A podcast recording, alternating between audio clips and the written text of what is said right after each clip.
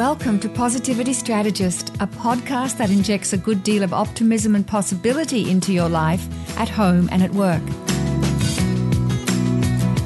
Conversations with thought leaders and everyday people shine the light on what works and amplifies those everyday micro moments of positivity, irrespective of what else is going on. You'll be energized by lots of practical tips, inspiring you to live a truly satisfying and meaningful life. My guest this week is Barbara Rubel. Barbara is a keynote speaker, best-selling author, and coach. She works with women entrepreneurs and leaders to help them build their resilience from a specific lens.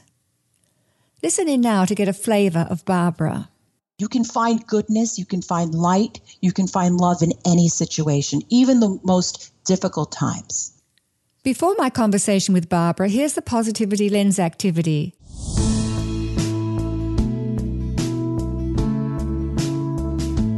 You know that I do this each week as a way to strengthen our positivity muscle by inviting you to put into practice some of the great tips and strategies my guests share each episode. The greater your flexibility in thinking, behaviors, and emotions, the more choices you have, and the more able you are to deal with what shows up in your life. Remember, what you focus on grows. Now, last week on positivitystrategist.com slash 27 with Akim Novak, I suggested three beautiful activities for you to focus on following Akim's wonderful episode. The first activity was to be aware of your energy source. It's akin to being in your power, using your strengths and your aliveness. And when you're leading from that source of energy, you experience a presence, a freedom that allows you to connect more deeply with yourself and others. And the second one was to experience the single moments that make up your life. Learn to observe and appreciate every moment. We can learn to truly notice the value of a particular moment. And number three was an invitation to get you to get good at identifying when you're experiencing your flow state. You know, when that activity or conversation or relationship that you're in is so engrossing that you sense that your sense of self and other begins to overlap, and you experience that sense of oneness, that deep love and connection that unites us all. And so now to this week's show. Barbara Rubel is with me today, and I'm honored to welcome you, Barbara, to Positivity Strategist. Thank you, Robin, for inviting me. My absolute pleasure. Now, Barbara's going to be sharing with us her fabulous principle and her work with women entrepreneurs and leaders to help them build their resilience. And what excites me so much about Barbara and her work is that we're actually quite aligned. The objectives and outcomes of what we offer are the same that is, to facilitate positive change in our lives. Now, Barbara's fabulous principle will transform any notions that we may have about current challenges. And my positivity frame is to discover what has worked for you in the past and to build on and take into the future. But let me provide a little bit of context first. Barbara has a Bachelor of Science in Psychology and a Master's degree in Thanatology which is a study of the field of grief counseling and loss.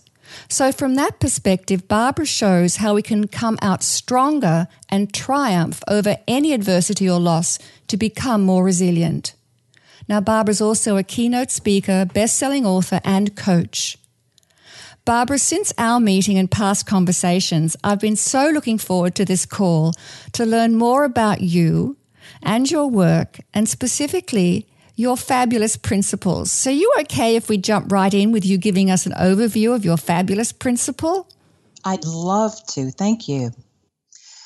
I focus on self leadership. So many programs out there focus on leadership, which is really important, but there is a foundation to leadership, which is to motivate yourself through personal influence and self observation of your strengths. In order to influence others, you have to influence yourself and observe your strengths. So, my entire fabulous principle, the eight core competencies, are based on one's strength. So, the framework emphasizes an understanding that struggles whether death related or non death related, changes, transitions, these can be a catalyst for post traumatic growth. You can grow from the experience. It's also a catalyst for meaning making, that you can find meaning in what happened, even in the most difficult situations. It's also a catalyst for resilience. It can transform the way you think about your challenges. So if we look at the fabulous principle, it's F A B U L O U S, an acronym. F is for flexibility. Learn to be less rigid in order to adapt to any work life challenge. A is for attitude. Develop a state of mind based on positive feelings toward workplace stressors. B is for boundaries. Maintain limits of acceptable workplace behavior. Learn to say no. U is for understanding job satisfaction. If you develop gratification and pleasure from your job, that's what's really important, loving what you do. Next in the fabulous principle is L, and L stands for laughter. Learn to create an atmosphere where you can keep your sense of humor. I value my sense of humor so much, it gets me through the hardest times. Then there's O, which is optimism. Think positively. I'm sure you like that one. Realistically and anticipate the best possible outcome. U is for being united. And that's, that's all about uniting people in a shared vision. Get people to believe what you believe, your staff, your coworkers, your supervisors, influences. Unite people in that shared vision of hope. And then last but not least, very important to the fabulous principle is the S, which is self compassion. You have to gain insight as to why you should extend loving kindness to yourself. You cannot extend loving kindness to others unless you first begin by extending kindness to yourself first. So that's resilience. Wow, that's fantastic. So it would sound like the last one, self compassion, really is your starting point almost, right? Self so self love and self care. Oh, Robin, absolutely. You have to take care of yourself. So I always say the key to self compassion is to win over the voices in your own head, mm-hmm. not to listen to the no's and the doubters, but put that mindset out there that you can be kind to yourself and considerate of yourself. So I start by thinking back on a past life struggles. And I invite people to look at how they were kind to themselves during the most difficult times in their life. And then, in what ways can you put your character strengths into practice in order to be self compassionate today?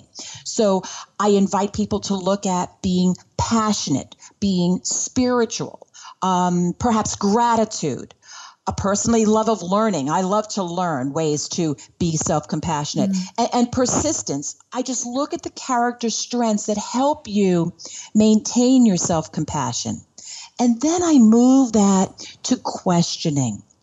I invite everyone to look at their self compassionate nature in the view or the lens of a question. So here's one When have you showed compassion? Mm-hmm. like that which is empathetic caring awareness of a person's difficulties along with a desire to lessen it? So if you focus in on that question about when you showed compassion to someone else then you can turn it around to self-compassion. Oh and, yeah and what inspires you to be self-compassionate because we have to look at the inspiration beneath the surface Another question can focus on um, can you focus on what you did that was productive mm. and helpful rather than negatively appraising your abilities? Or how do you generously extend loving kindness to yourself? I love to eat. So personally, I savor my meal. That's how I extend loving kindness to me. Um, and then another question could be can you predict what will happen if you're kind and considerate to yourself? That invites people to look at the outcome as a positive outcome. Yeah. And it also, self compassion helps them to deal with stress and burnout. I have a um, red hot burnout assessment for leaders on my website, Grief Work Center, that is on the title page under learning resources, and they're more than welcome to go take their own self assessment. But it's important to self assess, continually ask questions, and to be kind to yourself. I think this is just wonderful because, you know, in the conversations that we've had, and as you're explaining just now, what excites me is that the questions that you're asking are people to think not to actually hang in there with loss or the grief and replay that movie, which can be very de energizing and very upsetting. But you're inviting them to think how they actually addressed it. So, you know, the fact that you're focusing on what were the things that they did, which are therefore their strengths, that they were able to rise above that. And then, as you say, to, um, I mean, I would say dream or vision, but what they, what's their inspiration and why they want to do that. So that's what I find so powerful when you get people to explore how they've because they've got it within themselves. And I think this comes back to your inner leadership that you're talking about, right? So it really comes yes. from self. But Barbara, just talk to me a little bit about how you came up with these eight core competencies. Can you just expand that a bit? Because you've, you've shared them with us and we will have them on the website because all of the fabulous links that you have and links to you and your website and your work and a lot of the articles that you've written, we'll have those up on our show notes, positivitystrategist.com slash 28 for your episode. So people will be able to go to your website and find out these things. But if you could just sort of come back and talk about how you came to these eight.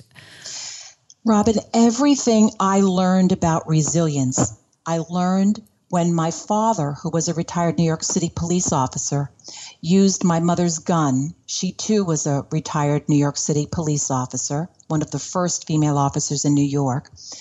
He took her gun and he went into my childhood bedroom and he shot himself in his head. He killed himself while I was in the hospital awaiting the birth of not one baby, not two babies, but three. I was pregnant with triplets and about to give birth to them, my three sons, when he ended his life. And I realized that those babies were in utero at the time, and I had to remain resilient. I had to survive. I had to remain positive because I wanted my triplets to be born healthy. Mm-hmm. And so these eight principles of being cognitively flexible. I needed to rethink the way I was thinking about my dad's death, not being even able to attend the funeral or attend any of the rituals of death because I had to remain in the hospital. Maintaining a positive attitude because I wanted my children not to feel the stress and the pain of loss and sorrow I was feeling just maintaining my boundaries of how deep I would allow myself to experience the pain of him shooting himself in his head, not being there for me. I loved my dad.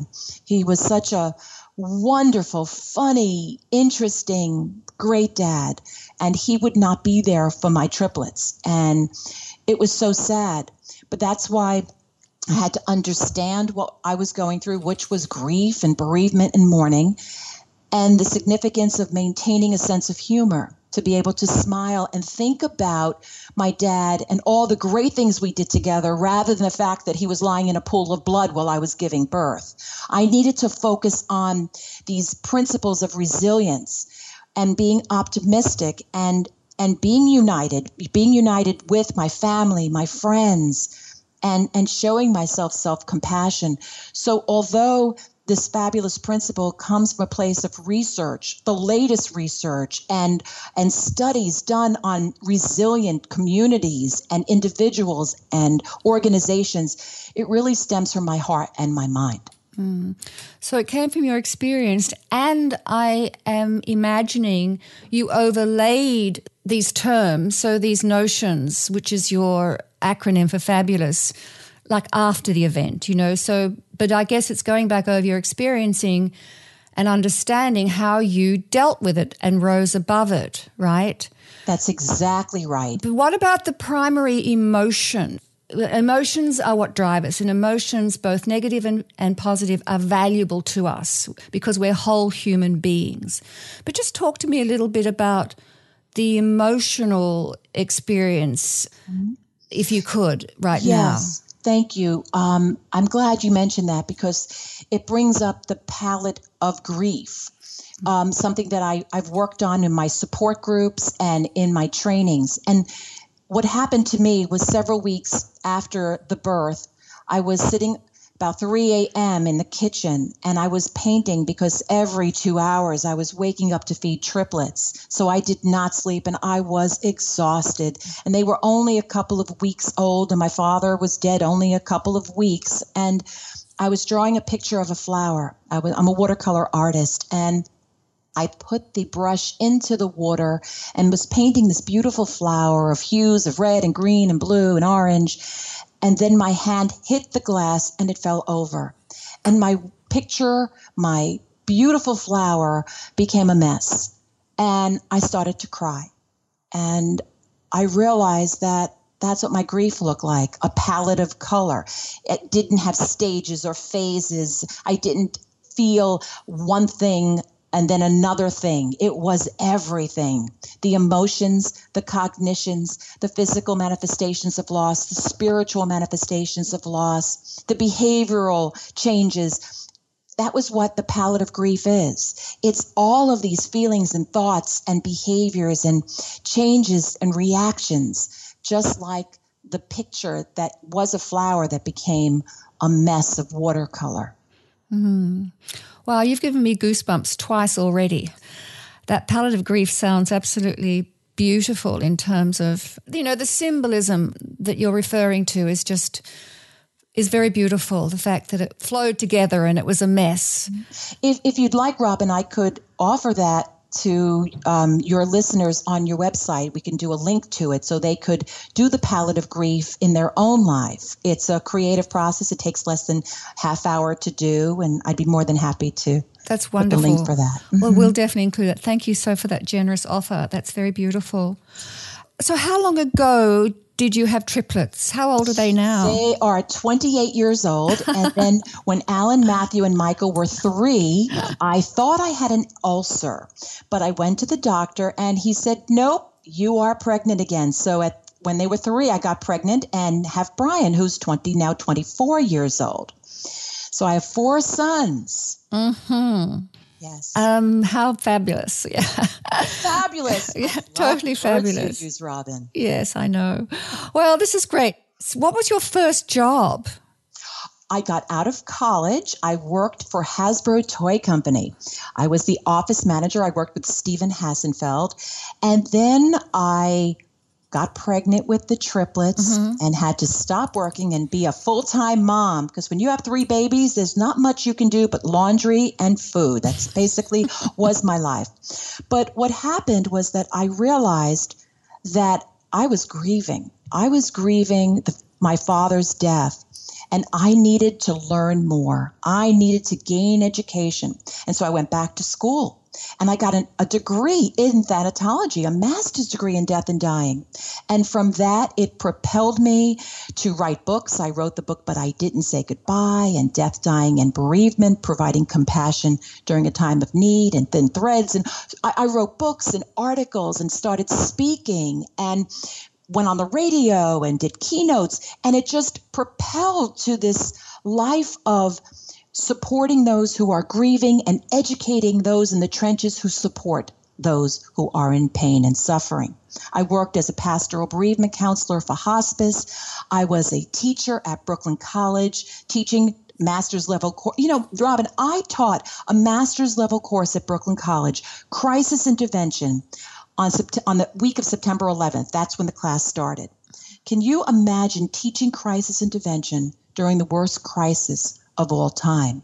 So my father's death propelled me into this world of thanatology, whether I was facilitating a suicide survivor support group, holding the hand of a terminally ill patient, keynoting, or basically sitting at the bedside of a terminally ill patient, helping them move to the other side. My life's work became helping, counseling, loving because my father shot himself. Mm, yeah. And so it really is a model for how you take this loss and grief and turn it into something that to make it work for you, as painful as it is.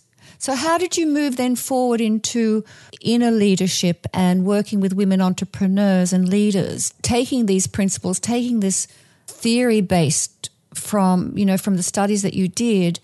Tell me a little bit about that. I'm interested in your transition. Yes, it was about 10 years ago, I was speaking on, I'm, I'm a consultant with the Department of Justice Office for Victims of Crime. And so I was speaking to a group of professionals on how to help homicide victims. During that week, I was doing a keynote on helping suicide survivors. And then I was running all these groups talking to professionals about how they can help those who are grieving. But what kept coming up, what the, the, un, the, the thread that was underneath the fabric was that they were burned out. They hmm. were stressed out. They felt compassion fatigue. They experienced vicarious trauma. They could not hear one more story.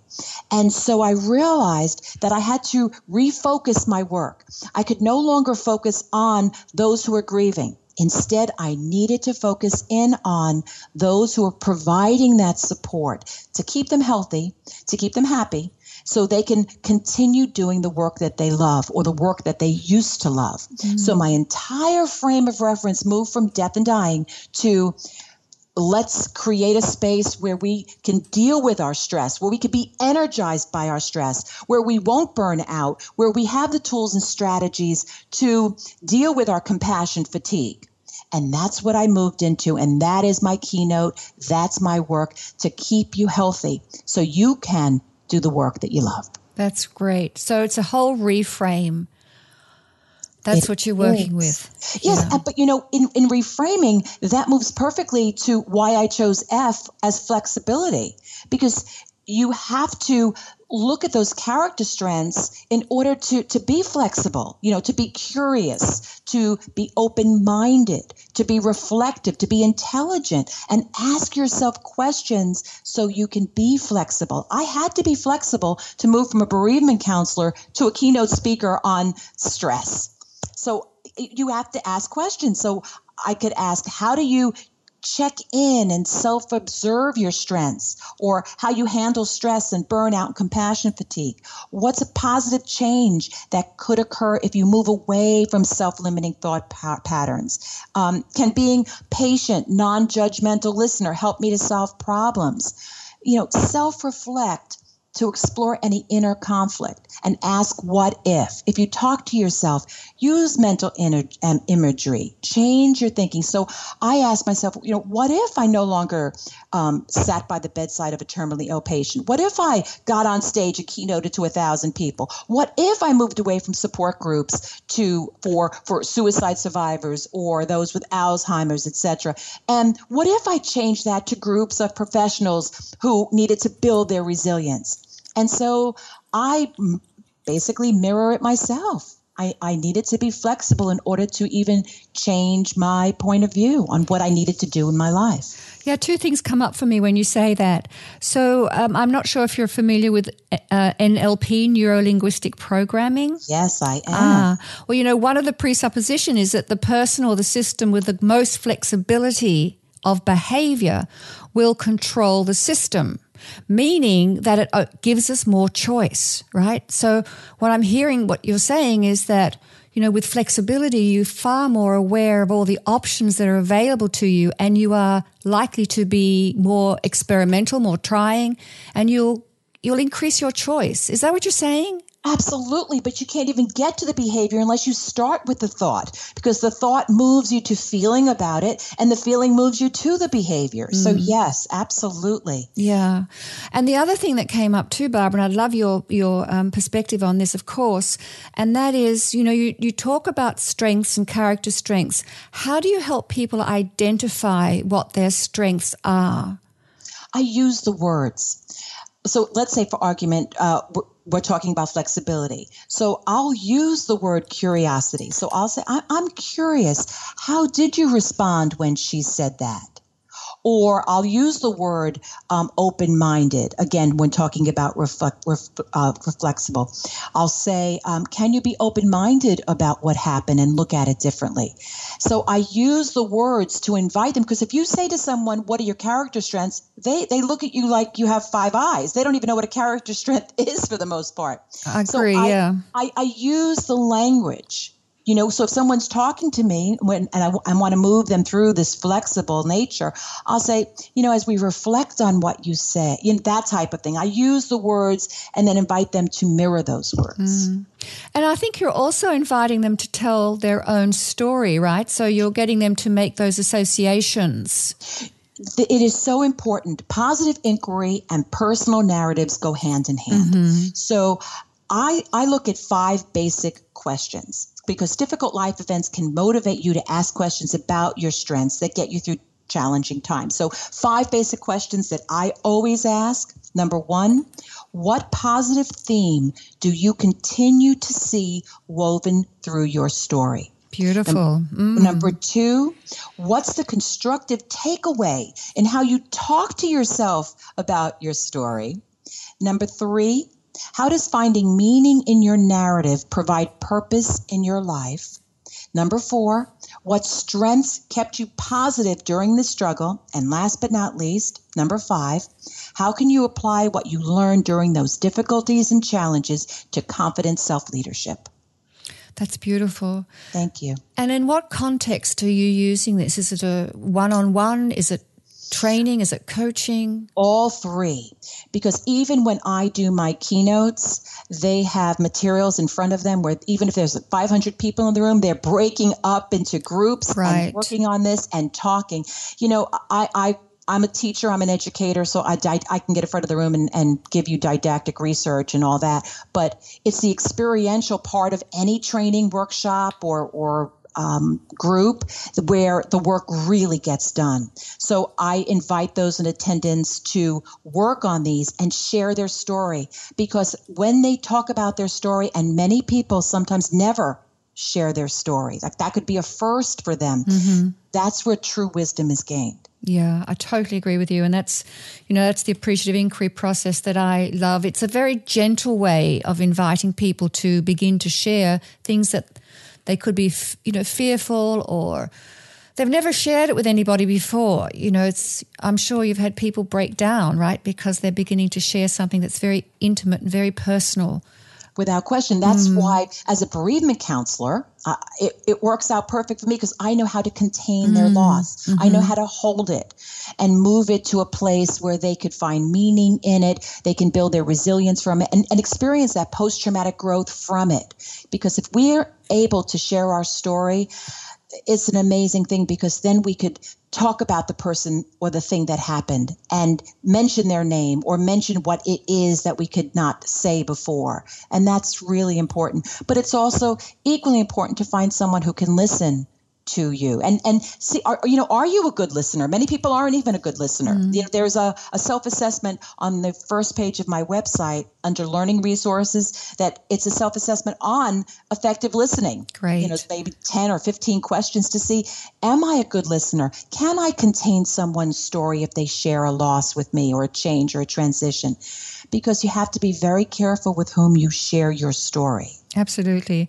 And as a listener, you're being honored because you're actually becoming a witness to somebody else's personal history. and it takes a lot to be able to honor that. I totally agree with you. I think it is about the listening as well as the telling of the story. That's so beautiful. So I just wanted to add something here about the strengths. So I think I may have mentioned this to you in a previous conversation. Um, one of the ways that I invite people to find out their strengths is to do the VIA survey, which stands for Values in Action. And I'm going to give a plug. It's a free um, assessment that people can go to the VIA Me, V I A M E, viame.org website and they can do this instrument and they'll find out all the kinds of strengths that they have. And it also gives you the language that you can start to talk about and then apply it to any kind of part of your life or challenges that you may have or aspirations that you may have. So I think that might be helpful too to add to this conversation. Yes, I did go on to that site. I, I at this point, I can't recall what the character strengths were, uh, but I do recall they were similar to what I have under attitude, which was helpful. I am I am a very helpful person. Mm-hmm. I want to be of assistance to others who are gaining knowledge and be there for them to acquire what they need to move forward in their life. Yeah. So when you have the language around these things, you can begin to integrate it into your life. So I think it helps to know what they are. Oh, absolutely. Yeah, because it's all around language, right? As you say, when you work with people, you are asking them, particularly with flexibility, is the example that we can stick with. When have you been flexible? How have you shown that? And your open mindedness. So it's really those prompts. We need to have the language to be able to start describing how we are in the world, you know, what we value about the world, how we behave with the world, how we interact with people.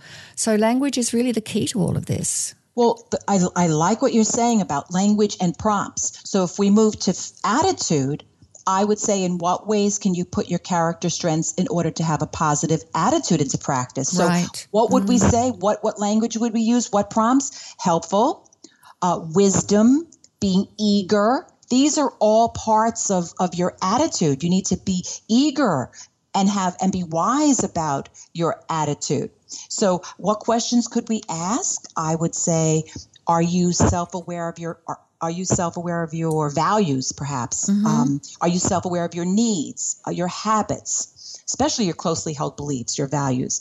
Um, I, I also like making predictions. So I would ask, can you predict how others will respond if you continually maintained a positive attitude?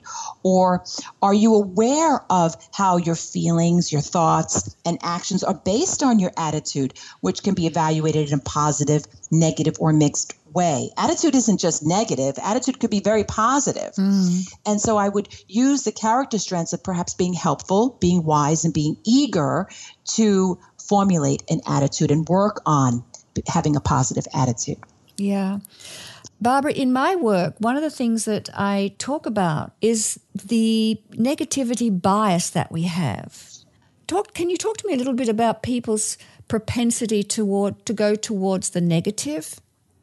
They do go towards the negative. Well, that fight or flight response m- moves to um, the prehistoric times. So, mm-hmm. no, it, it, it's just it's in animals. We see it in dogs. They run, they or they they just bury their or, or uh, like the ostrich that buries his head in the sand mm-hmm. you know so we can look at the negative or we can be energized by the stress stress isn't necessarily this fight or flight response doesn't necessarily mean it's a bad thing. Mm-hmm. It could generate you to greatness. And that's where the optimism comes in. So look at being energized by stress. Look at the feeling that happens in your body, mind, and spirit and move it forward.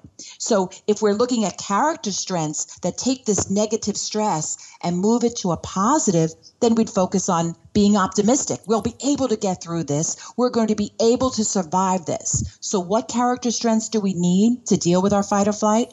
Be realistic, persevere, be hopeful. And if you could take all these and move your stress forward and be energized by it, then you will not be negative or pessimistic, but you will be optimistic. Mm. So, if you if you wanted to ask questions for optimism, I would ask, why should I think realistically, sensibly? Why should I have expectation and anticipate the best outcome? Well, I ask you, why not? Or I would ask, can you picture yourself continually remaining optimistic in spite of the stress? So I invite people to look and, and envision themselves dealing with this fight or flight, but in a positive way, mm. standing up to it. Yeah. So when you say realistic, what do you mean? Well, I was a hospice pastoral bereavement counselor, and working with terminally ill patients, I would hope for the best. Now, people would say, well, they're dying, Barbara. They're lying in bed, they're taking their last breath. How can you think realistically, positively, anticipate the best possible outcome? But yes, that is exactly where I go to because I'm sitting there holding their hand. I call their family in to be present at the moment that they take their last breath. I perhaps ordered a harpist in the room so they'll be listening to music while they cross over. I pray with them. There is a best possible outcome. You can find goodness, you can find light, you can find love in any situation, even the most difficult times. That's wonderful, yeah, because a lot of people, when they say, oh, you got to be realistic, it presupposes that that is exclusive of being positive about things. but being realistic is both positive and negative. So I'm glad you brought those yes. lovely examples into the, you know, you painted this picture of something that was far more beautiful to look at. Um, so thanks for that. Yes, I, I recently wrote an article on uh, JenningsWire.com about optimism, and I, I recommend people go read that because it's it's pretty funny my mother and I, we went to a wedding several years ago and we bought the same exact shoes. We were the same shoe size. And she took her shoes home and I took my shoes home from the shoe store. And we met a week later at the wedding and I said, Mom, how do you like your shoes? And she said, My left foot is killing me. And I said, My right foot's killing me. well, we both realized that she had both lefts, I had both rights. so under the table, we switched our shoes and just had a really good laugh. So um, that's so, good. yeah, it's good to be optimistic. Absolutely, not hurt. I would love you to talk about boundaries, which is the B in fabulous number three. Oh, boundaries are so important. I like to say sharp edges, uneven curbs, and bumpy borders are limits that help us maintain control. Ooh. So, thinking back on our life struggle, I always invite people to give examples of how they kept boundaries in place and how they protected themselves. But moving forward, I would, again, like we just talked about, invite them to put their character strengths into practice to maintain their boundaries. So, which ones would I look at? Self control, absolutely self control. Being careful, being cautious, as well as integrity. These are the ones that I personally, uh, my character strengths that help me mm. maintain my boundaries. So as we we said before, with because I like to use questions rather than tell people what to do. I always invite them in a question to, mm-hmm. um, I invite them in to listen to what I have to say and put it in a question form so they could mush it around in their head. So the question I would ask is first, where did you learn to keep your boundaries? And then I perhaps would say, what practical things do you do to improve your ability to maintain your boundaries? Or if I'm working with a, a workplace group, I'd, I'd ask, what is your approach to ethics, which is, you know, rules and laws in the workplace? Um, what is the best thing that can happen if you maintain workplace boundaries? But I, I love this question temperance. It's about temperance. If temperance helps us to maintain self control and it protects us from excess, how can you remain careful when making choices so you don't wind up with regret? Boundaries keep you safe. So that's why I, I made the, the, this fabulous principle B with boundaries because I think if you if you don't have boundaries in place, a lot can go wrong. Oh yeah, and I'm getting a better sense of the descriptions, the adjectives that you have for each of these these notions, you know, that make up the acronym Fabulous. And so now I'm getting a sense of when you introduce these terms to each of the competencies, the eight core competencies, and you ask the questions, you're really helping to frame it up for people to identify it for themselves. So it does become their story and they do find how it resonates for them and what they personally can do about it to strengthen their own capacity to be able to live into these values, really. That's exactly right. Yes and I'm getting it. Yay! Yay! I'm clapping. I don't know if you could see me, but I'm clapping. oh, good. So, laughter, right? That's another one. oh, laughter is so important. It's my favorite. So, I would start if I'm working with someone in a group or individually or even a keynote. I would ask them to recall how they were able to maintain their sense of humor during their life struggle. So I invite them to think back on that. And then we move forward to the present.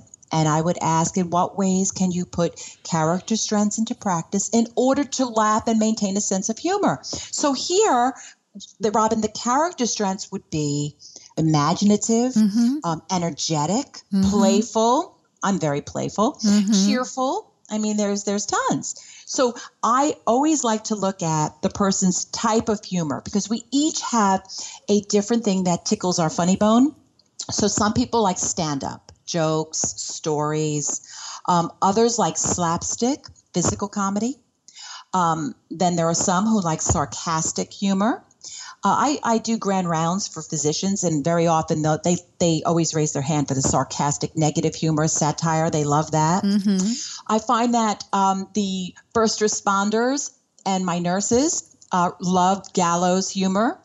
You know the grim misfortune death they they appreciate gallows humor. Um, observational humor things that are funny and not planned that happens to me a lot. My keynotes are very funny and i just i think that's the kind of laughter that gets to me the most. And um, self-deprecating humor. You know where you poke fun at yourself mm-hmm. So I think I would ask does humor improve your well-being? Does humor boost your problem-solving skills? Does humor increase workplace cohesion? You know, laughter, humor, it has to be a part of your life. Otherwise, how do you deal with it? Yeah. Yeah, it's a great stress reliever. And also, you know, we we have to get over taking ourselves so seriously from time to time too. That's so true. It's, I agree 100%. so this is wonderful. Is there one of these particular, do you call them notions or values? I mean, there are eight core competencies, I think you say, right?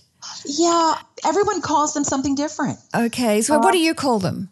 I call them core competencies, mm-hmm. but I mm-hmm. think values, I think they are values, mm-hmm. belief systems. It really doesn't matter what you call them as long as you focus in on them and make them a part of your life. Yeah. Is there one that seems to resonate with the majority of people? Yes, beaten united. Ah. It is so important to, it could be a person, it could be a group, it could be a, a pet, but being with someone or something is very important. So, so that's when, like connection, right? Absolutely. Yeah. It's all about connection. Yeah, connection but, and love. Fabulous. Right. Um, there's no C. Yes, I just woke so, up to that. That's why it's united, but you are 100% mm. right. It, mm. Otherwise, it would be fab lus and that just doesn't make sense so yes united so if we're talking about united again i would ask them to think back on one of their struggles and name a particular connection and his or her impact mm-hmm. on their surviving what happened and if they're putting their character strengths into practice in order to be connected or united, we would look at their being trustworthy, humanity, you know, where they're kind and charitable, uh, collaborative.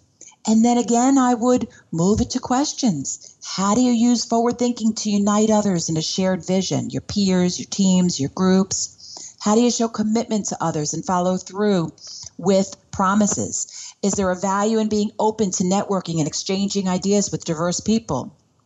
It's all about being around those who just lift you up and make you feel good and make you feel smart and where you can learn from them and grow with them. Mm-hmm. So um, and have that sense of belonging, right? So oh, um, I love all the questions; they're just great. Where where do you put vulnerability in? Where does that fit? Vulnerability moves into self compassion. Uh huh. Right. Because if you're going to be kind to yourself, then you have to open yourself up. Yes. And in open up your in opening up yourself, you are vulnerable to um, unkindness and looking at yourself in negative ways and working through that to build the place where you are spiritual and you show gratitude and you love who you are. Yeah, and that's where we started. We talked about self compassion, even though it's the last one here because of the letter of the um, S. Yes. Um, but it's I think it starts and stops there in a way. Um, you know, it's the holistic thing. You know, I have this positivity lens activity for my listeners so that they have an opportunity to not only just listen to my guests and, you know, the fabulous information that you're sharing with us today, and I say that intentionally, the fabulous information. I would be curious to know if you could come up with, say, three positivity strategies that people might want to use to try out for themselves so they don't just listen, but they actually get out there and try something new? What might you suggest? Well, to try something new, first find meaning in your narrative. So, to try something new in that would be sharing your story, talking about what happened, either in a support group, with a close friend, with a coworker, with a counselor or therapist, but actually finding meaning in your narrative by sharing your story. And you have to be brave to do that. Many people are not ready to do that. So find someone who can help you be ready to do that. Mm. I guess the second takeaway would be fabulous. Build your resilience. Uh, learn how to cope with change and transition. Perhaps um, what we talked about today, I can maybe put that on your website with all the questions and all the things that we discussed so your listeners could actually ask themselves every single question that we explored today. That would be a great way to help them build their resilience and actually do the work that we talked about during this time. And the last takeaway I like to be energized by stress. So rethink your thinking instead of looking at stressful circumstances as a, a, way to get you down. Talk about it in your own head differently. Yes, I'm stressed, but this is how I feel. This is how I think. This is how I feel. And this is how I'm going to behave because of it. I'm not going to bang my fists on the desk. I am going to do, and whatever it is, in a positive way. Fill in the blank. That would be my three takeaways. Oh, I think they're amazingly three hugely generous, very big takeaways. So, yes, we will have the links to all of these um, suggestions, your articles, as I said earlier, your website, and some of the resources that you're willing to share. And that will be on positivitystrategist.com slash PS28. So that's dedicated to Barbara Rubel and Barbara, I want to thank you so much for spending this time with us today and for all the fantastic, fabulous insights, sharings, knowledge, experience, tips, techniques, and strategies that you've shared with us today. It's just My been goodness. so great. My pleasure. Thank you so much, Robin, for inviting me. You're most welcome. Thank you, Barbara.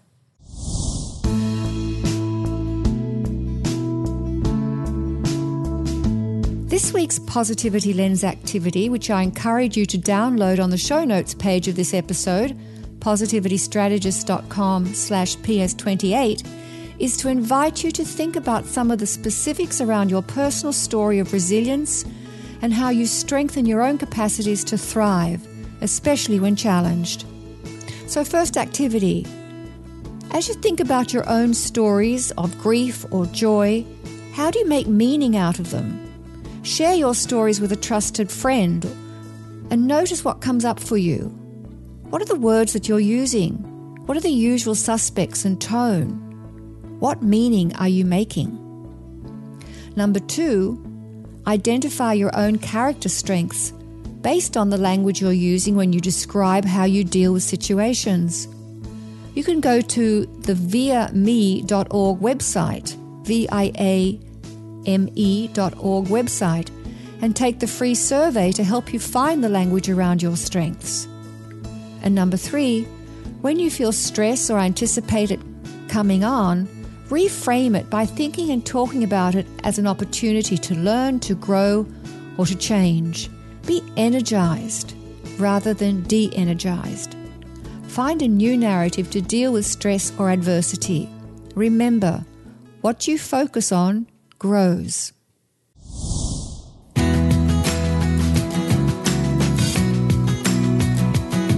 Also, you can be notified of new episodes by email. Links to all these suggestions are available on positivitystrategist.com forward slash podcast. Thank you for listening, and remember what you focus on grows.